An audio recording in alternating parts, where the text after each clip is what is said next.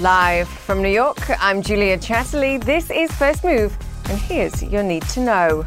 Meddling mystery the FBI says Iran and Russia are trying to influence US voters.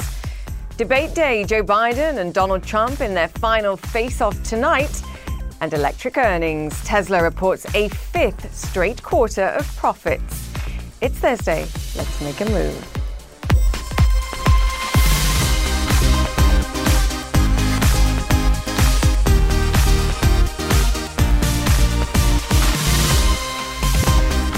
Welcome once again to First Move. Wherever you are in the world, you join us on the countdown to another debate night here in the USA. It's in the immortal words of anchorman Ron Burgundy. We hope things stay classy this time around. We'll do debate prep this hour with 2016 Republican presidential candidate Carly Fiorina. That's coming up in the show. In the meantime, emergency aid talks continue in Washington. The problem is there's no sense of emergency, at least from Senate Republicans, and that makes a deal look all but impossible at this stage. Combine that with what I mentioned there election interference fears, and you have a recipe for global stock market weakness, and that's what you see in front of you right now.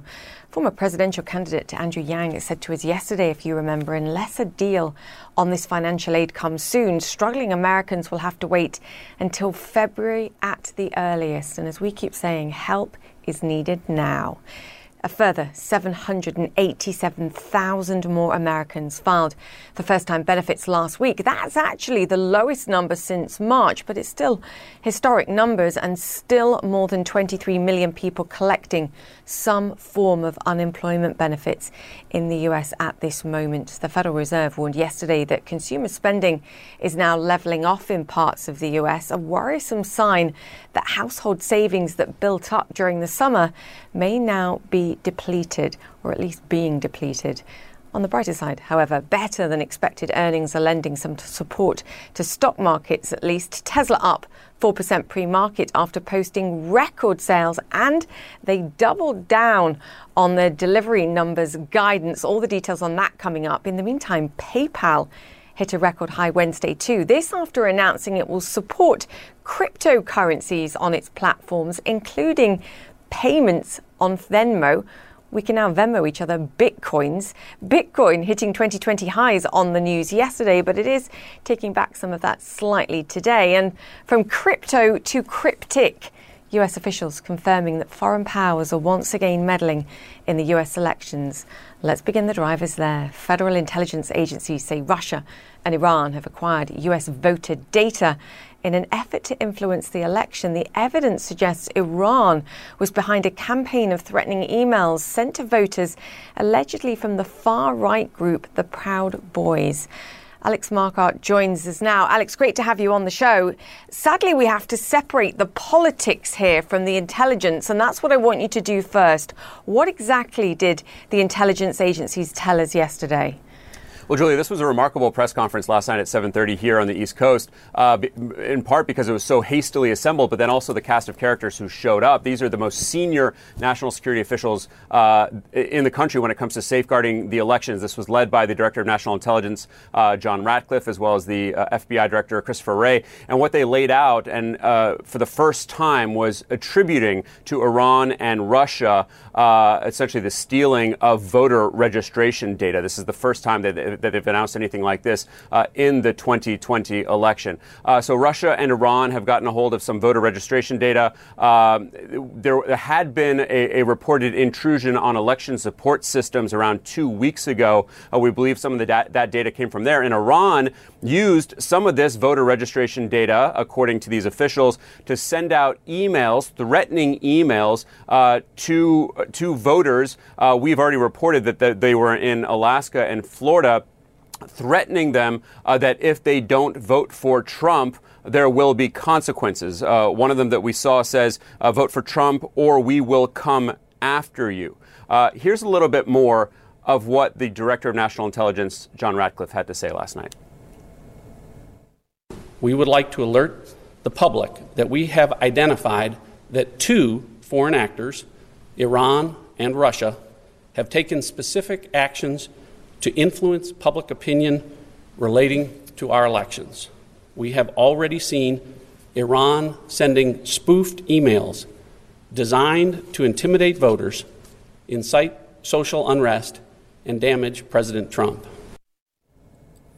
So there, Ratcliffe saying uh, that the emails were meant to sow chaos, to uh, infuse the process with more division. Uh, it should be noted, Julia, that uh, none of these officials have said that any votes were changed, that there was any meddling uh, on that front uh, it is rather problematic in the eyes of some, particularly Democrats, uh, that uh, that Trump's name was mentioned there. Um, the the argument among some Democrats is how, how does this favor Trump uh, when how is this against Trump, rather, uh, when these votes are clearly threatening that if uh, if you don't vote for Trump, there will be consequences. The the argument from Ratcliffe there seems to be that because these emails are meant to look like they're coming from this pro-Trump far right group, the Proud Boys, um, that that will work against Trump's favor. Uh, now, the intelligence community has said for a long time uh, that Iran is looking to undermine Trump uh, in this election, and this appears to be the first concrete evidence that they are offering uh, that this is the case. But again,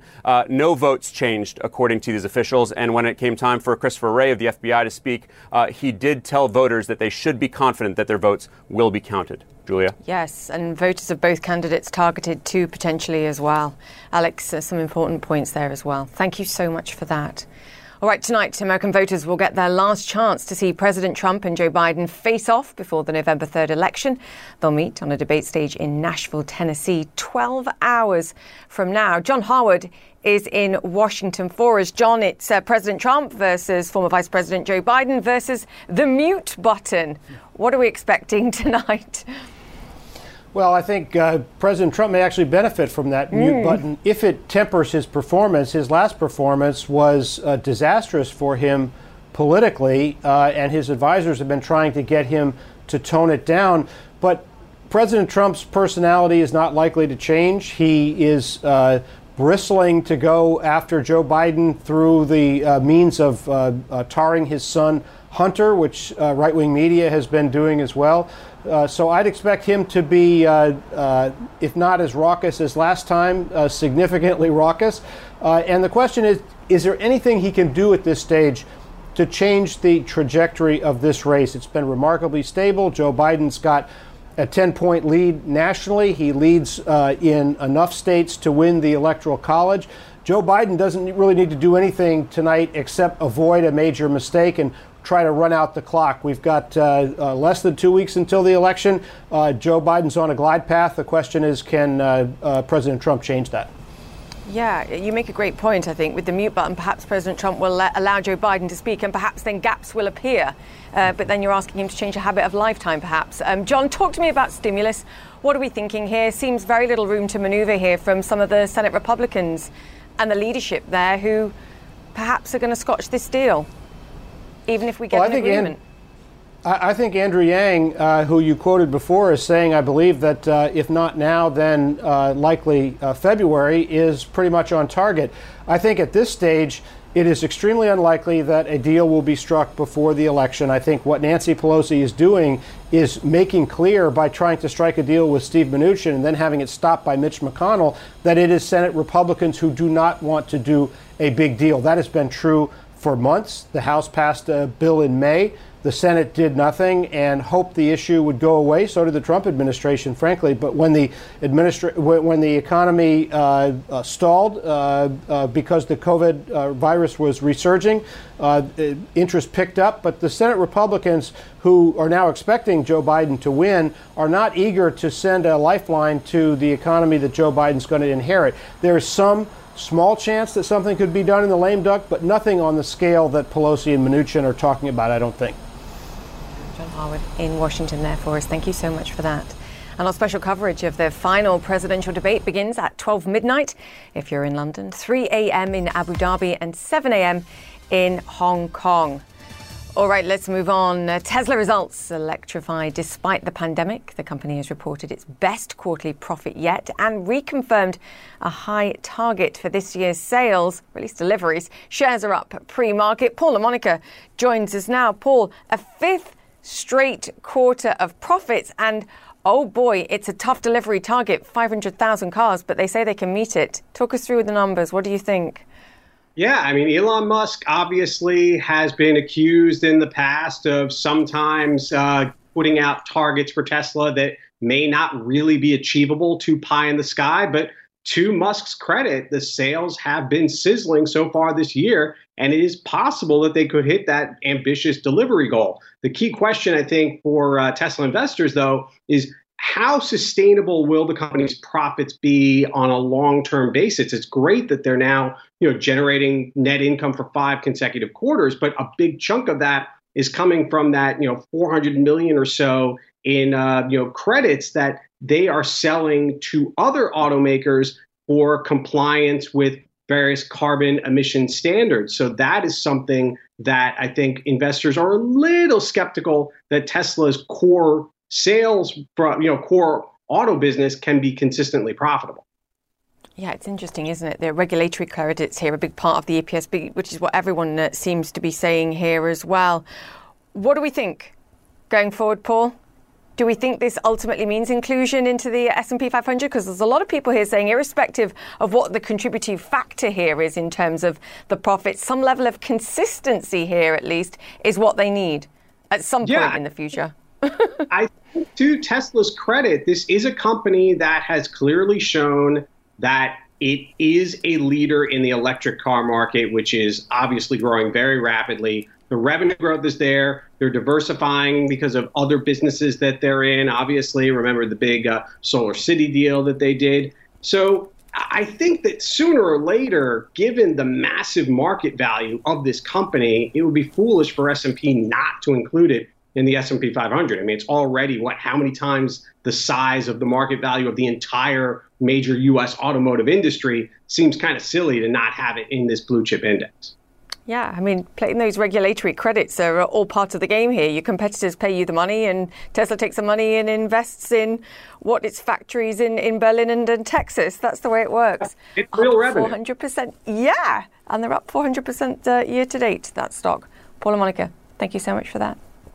All right, the most anticipated IPO of the year. Could it be the biggest ever, too? Jack Ma's Ant Group has won regulatory approval for a dual listing in Shanghai and Hong Kong. It is expected to raise as much as $35 billion, giving the financial giant a valuation of around $250 billion. Sherisse Pham joins us now. Sherisse, did you, did you see what I did there? The most anticipated. Yeah, I have to repeat it. Um, the great thing about this is, as well is that we get a sense of the numbers here. Talk us through what we now know about this uh, huge IPO. That's right. That's right. And it might be named after a tiny bug, but this is really a huge company. and we learned a couple uh, little interesting things in the updated regulatory filings today. One is that they will be splitting this uh, IPO evenly between Hong Kong and Shanghai. Each of those exchanges exchanges will be getting about 1.67 billion shares to sh- to sell, and that amounts to about 11% of Ant's uh, total shares post IPO. Now we know that an Alibaba wholly owned subsidiary um, will be buying 730 million of the shares on offer in the domestic market, so about uh, nearly half of the shares that will be offered in Shanghai. And Alibaba will also have the right to subscribe to additional shares so it can hold equity equaling no more than 33% of the company. I wanted to make sure I got that right. So they've got the right to pretty much own about a third of Ant, is what we are looking at from that perspective. Now, but let's just take a look at some of the key dates that are coming up ahead for this, as you say, really highly anticipated IPO. We've got October 22nd and 23rd. That's today and tomorrow. Uh, those dates are bookmarked for initial pricing.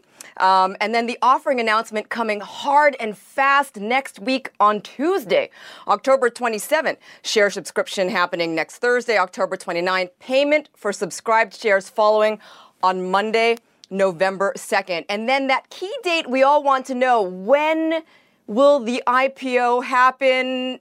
Basically, Ant saying TBD. Uh, Ant saying that the company will be listed on the star market as soon as it finishes issuing shares. Presumably, it will list the same day here in Hong Kong as well. Wow. Can't wait for that. It's going to be fascinating to watch and a hot ticket for the Hong Kong Stock Exchange and, of course, the one year old star market in uh, Shanghai as well. Sherisse Pham, thank you so much for joining us on that. All right, still to come. Here on First Move, backing Biden, 2016 Republican presidential candidate Carly Fiorina, and why she's crossing party lines, and what it's like to share a debate stage with Donald Trump. And Southwest's earnings head south. The airline reports its biggest ever quarterly loss. We've got the CEO, and we'll get the scoop. Stay with us.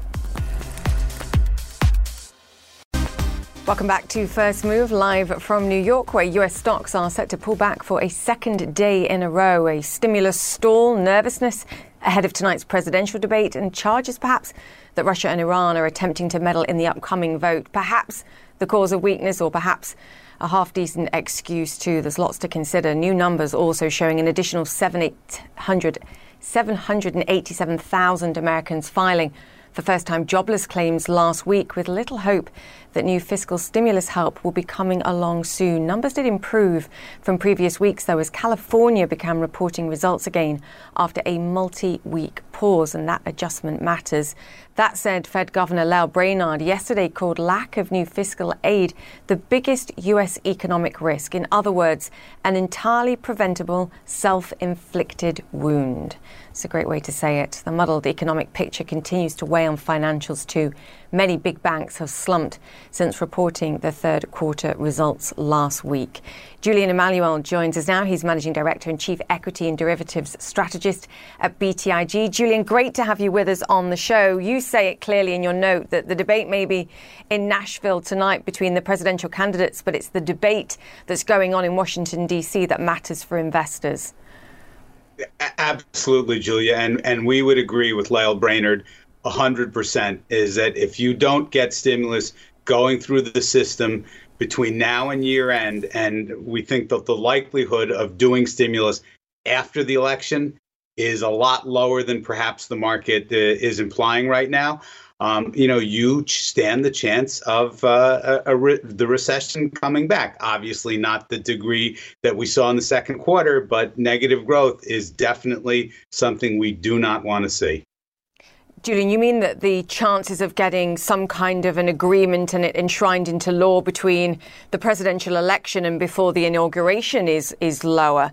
You mean we're going to have to wait perhaps almost a year before we see further action if you have to wait until February at the earliest?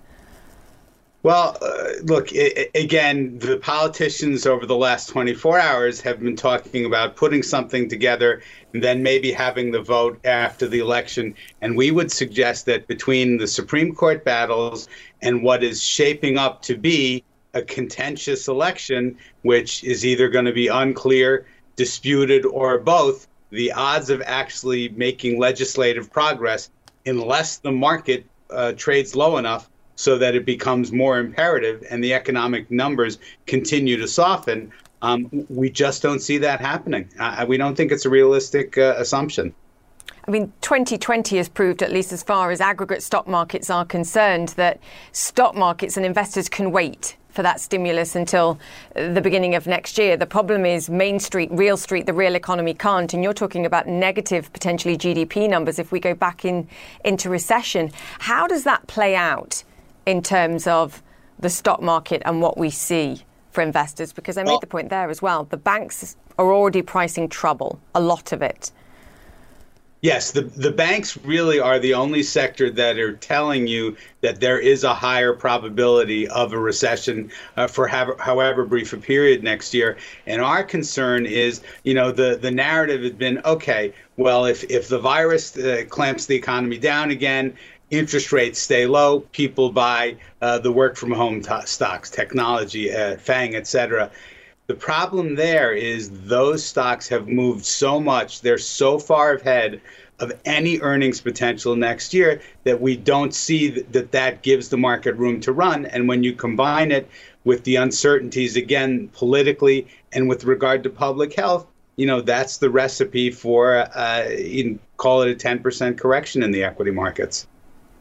Wow. I mean, as you say, it's a, and it's a cliche, but it's a stock pickers market, certainly. You also wrote a note called Gimme Guidance and actually pointed out the fact that the guidance coming from companies in this earnings season, yet again, perhaps outweighs in terms of stock market reaction, whether they hit or miss in terms of the numbers. And that's coming through again.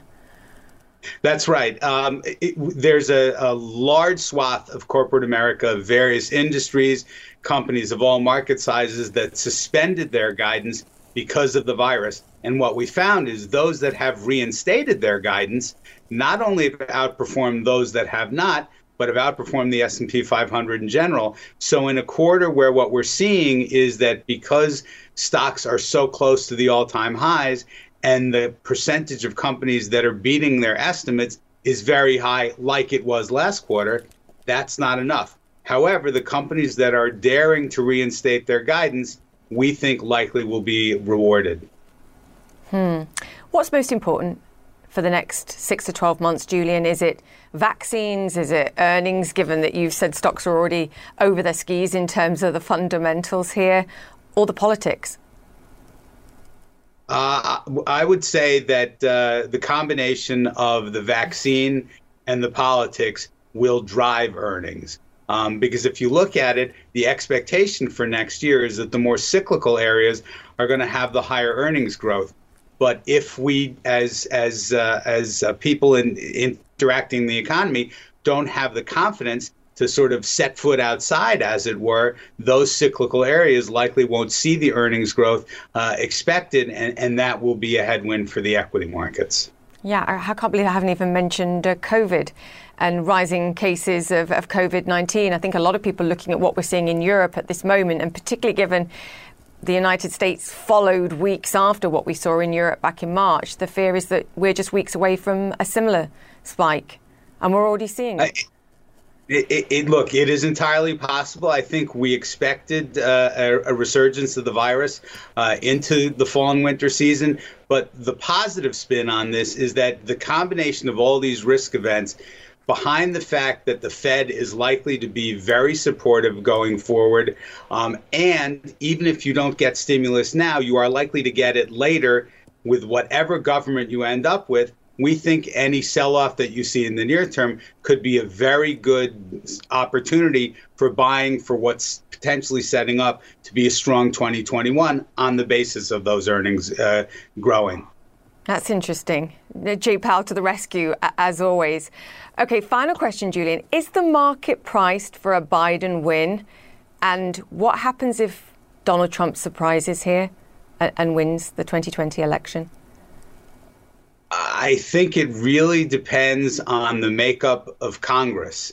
Okay, so so it, if Donald Trump w- were to happen to win, and for some reason, and, and people aren't really talking about this, but it's entirely possible that Donald Trump could win and both the Senate and the House become Democratic. Obviously, the House is already Democratic. But if you had a, a Democratic Congress in its entirety and a Trump win, that could possibly be very, very positive for markets. Very unexpected, but very positive. The president would want his legacy to be getting something done economically. And clearly, the Democrats have shown a willingness to spend more, which the president has shown a willingness recently as well. Uh, a Biden victory, that again depends on the composition of the Senate. Um, the market would prefer a Republican Senate, but history shows that when you get a, uh, a wave, whether it's red or blue, but if you get a wave, the markets tend to trade much, much better in the following year because something will get done legislatively. Even if it means higher tax rates and higher corporate tax rates, it's a complicated right. one, isn't it? right. Julian, great to uh, great to have you with us. Thank you so much, and uh, we shall reconvene after November third. Julian Emanuel, the chief equity and derivatives strategist at BTIG. The market opens next. Stay with us.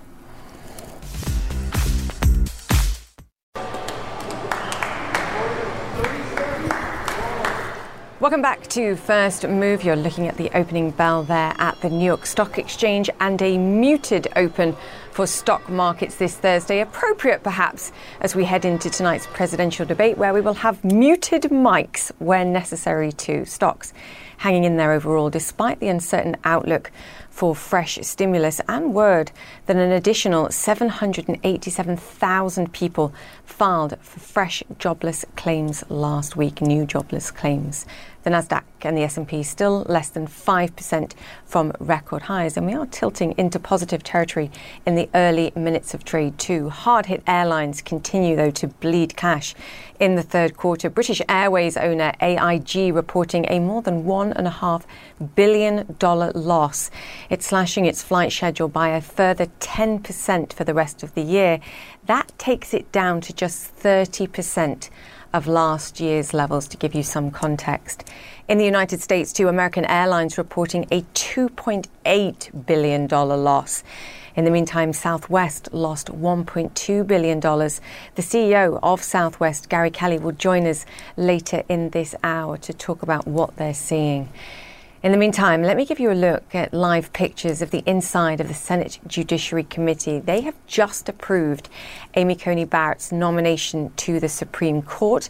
The committee voted 12 to 0, setting up her full Senate confirmation vote for Monday. 10 Democratic senators on the panel boycotted that vote as expected. Now, a few hours from now, President Trump and Joe Biden meet for their final debate before the U.S. presidential election with 12 days to go until Election Day. More than 40 million Americans have already voted. That's equal to around 30% of the total votes cast in 2016. Campaigns for Biden on Wednesday, campaigning for Biden on Wednesday, former President Barack Obama delivered a blistering rebuke of President Trump's handling of the pandemic. Look, I get that this president wants full credit for the economy he inherited and zero blame for the pandemic that he ignored. But you know what? The job doesn't work that way. Tweeting at the television doesn't fix things. Making stuff up doesn't make people's lives better. You've got to have a plan. You've got to put in the work. Joining us now, Carly Fiorina. She's founder and chairman of Carly Fiorina Enterprises, former CEO of HP, and 2016 Republican presidential candidate. Carly, fantastic to have you on the show. Thank you for joining Great us. to be with you, Julia. I think we should start with the debate tonight. You know what it's like to be on a debate stage with President Trump without mute buttons, let's be clear. What's your advice for Joe Biden tonight? Well, Joe Biden cannot respond to everything that Trump says or does. Trump will be Trump, which is not helping him, I will say, these days. Uh, Biden needs to be focused on what he wants to communicate. And I think what he wants and needs to communicate most of all is his character and how he will problem solve as a leader. It's very easy to get distracted by Donald Trump. There are things that Biden will need to respond to, but not everything. The more the American people take a look at Donald Trump, the polls suggest the less they like him. You know, it's interesting. That's a decision that you've made. And as I mentioned, Republican background, former Republican presidential candidate. I vividly remember reading the article in The Atlantic where you said, Look, I, I'm going to vote for Joe Biden. Carly, talk to me about that.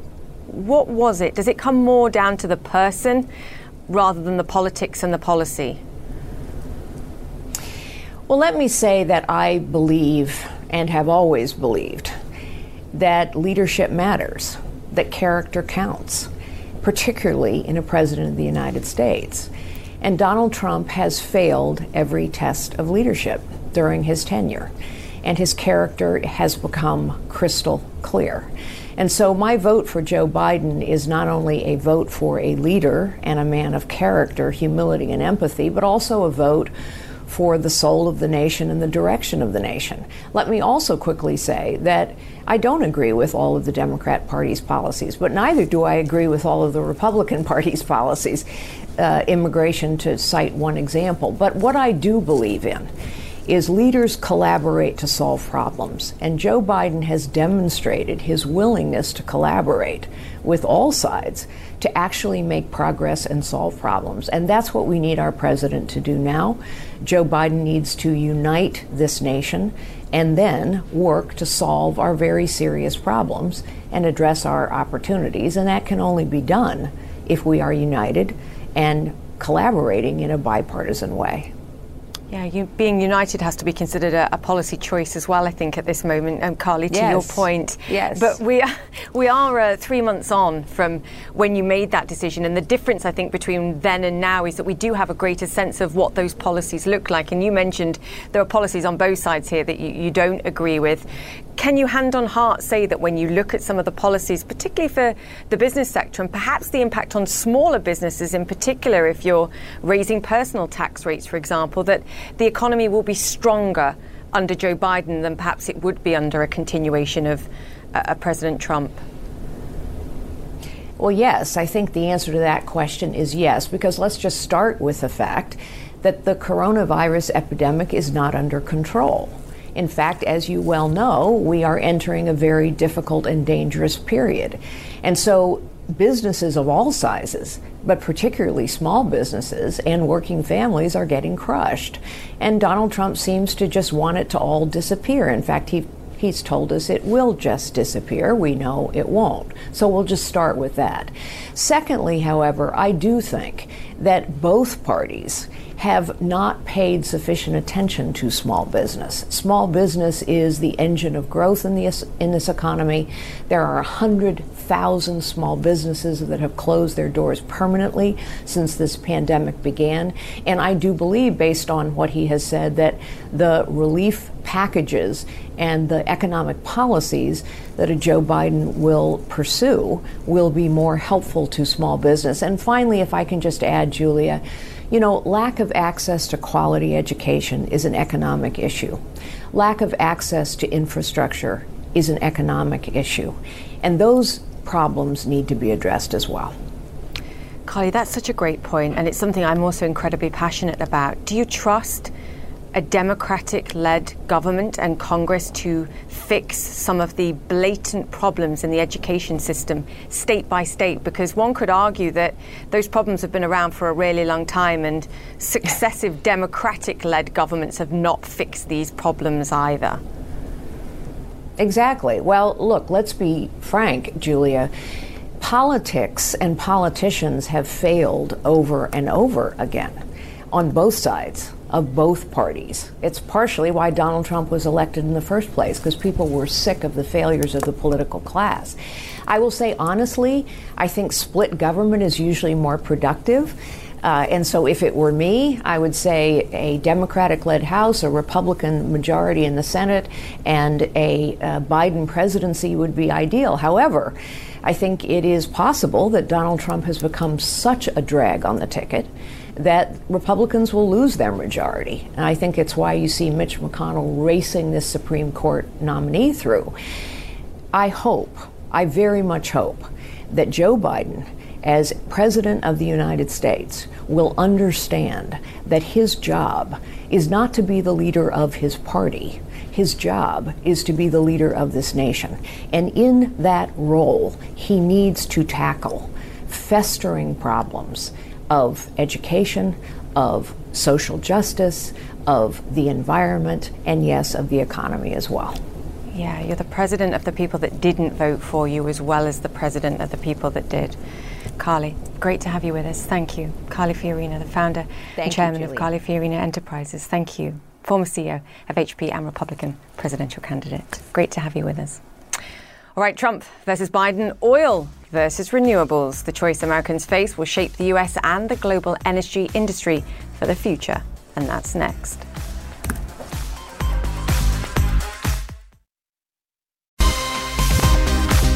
Welcome back to First Move. As the candidates gear up for the US presidential election debate in a few hours' time, one of the biggest differences between them is energy policy, and it's a pretty clear cut choice. John Defterios is with us now to discuss. John, the Democrats here believe cleaner is better. It also can be more costly. What did you find? Well, that's an interesting way of putting it, Julia. There's a lot of uh, shade, shall we put it this way, between Donald Trump and Joe Biden. But when it comes to energy, policy. I think the best way of saying it, there's a stark contrast. Uh, Donald Trump likes to be number one in oil, as you know, and thinks that climate change is a hoax. Uh, Joe Biden embraces the science around climate change and even embraces the energy transition. I like to call it uh, black versus green, the traditional black gold versus new green tech. Let's take a look. During the Trump era, oil remained king. U.S. production surged to a record of nearly 13 million barrels a day, and the president wore it like a badge of honor. The United States is now the number one producer of oil and natural gas anywhere on planet Earth. This played well in the oil and gas states in America's Southwest, in the Rockies, and as far north as Pennsylvania, in an industry supporting nearly 10 million jobs. That fits in with this administration's worldview. They were inclined to reduce regulations on the on the oil industry uh, to partly to allow it to produce more, but also to, to gather political support from it. The U.S. produced so much oil and gas, Trump was out to challenge Russia and Saudi Arabia overseas. The export of oil and gas has been seen as a tool, a geopolitical tool, even a weapon, uh, this concept of energy dominance. That strategy of growth at all costs came crashing down when COVID 19 triggered an oil bust, taking down over 500 energy companies with nearly $300 billion of debt. This year's wildfires on the West Coast and hurricanes hitting the Gulf of Mexico raised awareness of the growing threat of climate change. When Donald Trump thinks about climate change, he thinks hoax. When I think about it, I think jobs. Good paying union jobs that put Americans to work.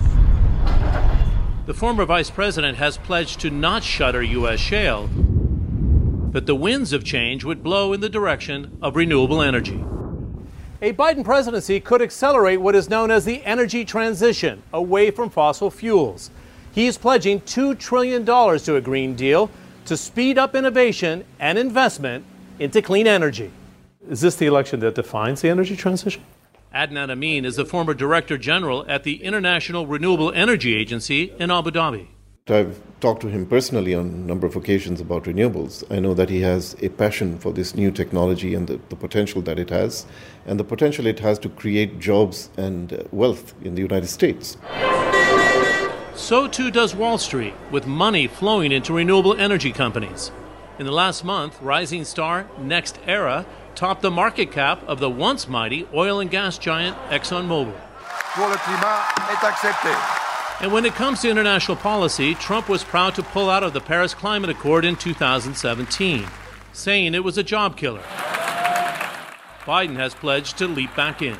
I think there is a very important signal when we're facing potentially catastrophic changes related to climate in the near future, that United States leadership in technology, in a political sense, uh, in bringing other countries along, but mostly from my point of view, in inspiring others about what can be done, is sorely needed today. A high stakes election that will also define the fate of fossil fuels and clean energy. And the world is watching very closely, Julia. Because of COVID 19, we've seen uh, countries within the European Union, China, Japan in the last 24 hours all announce their plans for net zero emissions by 2050 or before that.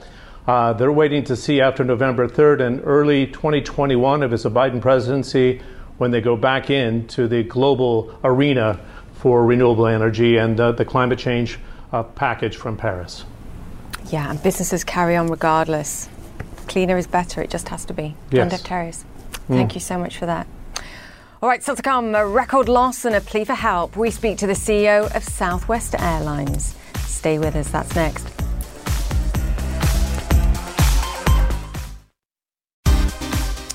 Right, eight months into the pandemic, airlines continue to count the costs. Southwest reporting a record loss of $1.2 billion in the third quarter.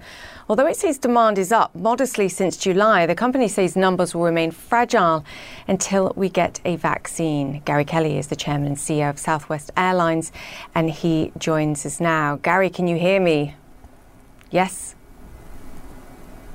No, I don't seem to have him. Nope. Okay. We don't have him. We will try and get him.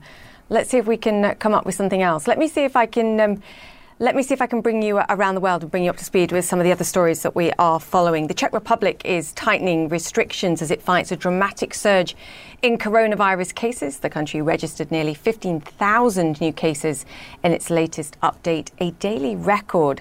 Under the new measures, only essential business remains open and there are curbs on people's movement. Nigeria's president is calling for calm after violent protests rocked Lagos following the shooting of peaceful demonstrators. Several buildings were set on fire, including this TV station. Amnesty International says 12 protesters were shot and killed by security forces Tuesday. Thailand's government has lifted an emergency decree that banned protests, saying the situation has been resolved. Last week, demonstrators camped outside the Prime Minister's offices in Bangkok. The protesters have given the Prime Minister a three day deadline to resign. Right, voters across the US aren't leaving anything to chance with this election, turning out early in record numbers to cast their votes. With more than a week and a half left until election day, early votes are up nearly 180% from the 2016 presidential election. Here's our Pamela Brown with more. With the election less than two weeks away, voter intimidation is coming to the forefront. Election officials in Florida and Alaska went to the FBI after dozens of people reported receiving emails threatening to vote for Trump or else. I think calling it out and letting it be seen for what it is will hopefully encourage people to ignore it. The email was made to look like it came from a far right group, the Proud Boys, the extremist group Trump failed to disavow at the last debate. Proud Boys stand back and stand by. But Proud Boys have denied involvement, and a CNN analyst found the emails were actually sent in a sophisticated way, routed through foreign servers. More cries of possible voter intimidation in Miami. A police officer in full uniform wearing a Trump mask inside a polling place called out by the mayor. His actions have violated departmental policy and he will be disciplined. And in Memphis, a poll worker was fired for asking voters to turn their Black Lives Matter shirts inside out. This particular incident was the bad behavior of one poll worker. Tennessee laws ban any clothing worn to polling places that endorses a political candidate or party. Social justice messages like BLM are allowed. But overall, early voting remains in high gear. More than 40 million ballots have been cast nationwide so far. It's clear many Americans have been relying on the post office to deliver their votes. But as Election Day approaches, Michigan's Secretary of State is encouraging voters to turn ballots in personally to drop boxes or their county clerk's office if they can. There are a lot of uncertainties and variables with the Postal Service.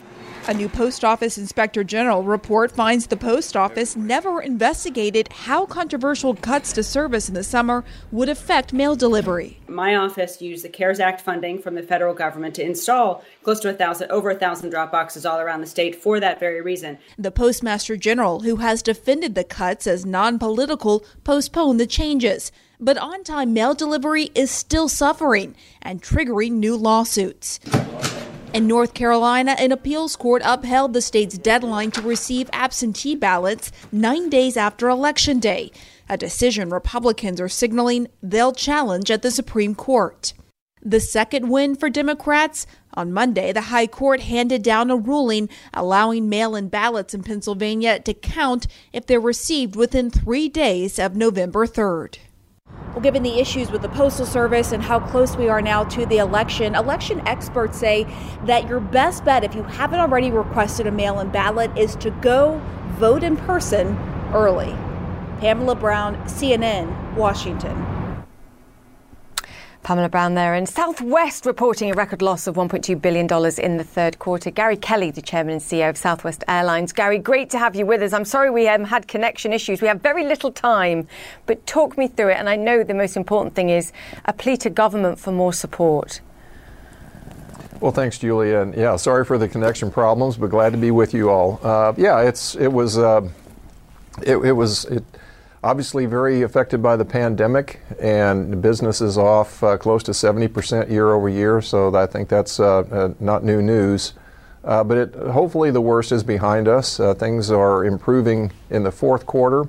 I think we'll have better revenues. I think we'll have lower cost.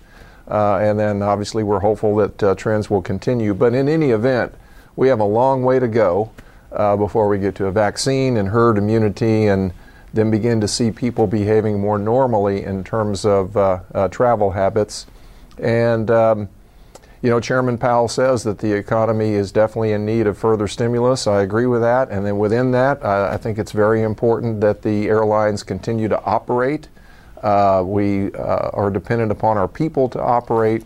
And so that uh, support would be very meaningful uh, in terms of uh, sustaining jobs and providing service uh, into next year. I think that there's a decent chance that if we get the payroll support through uh, March of next year, it will be in good shape uh, to uh, survive all of this. But yeah, you know, it's obviously a record loss, and we're going to do everything that we can to mitigate those losses going forward.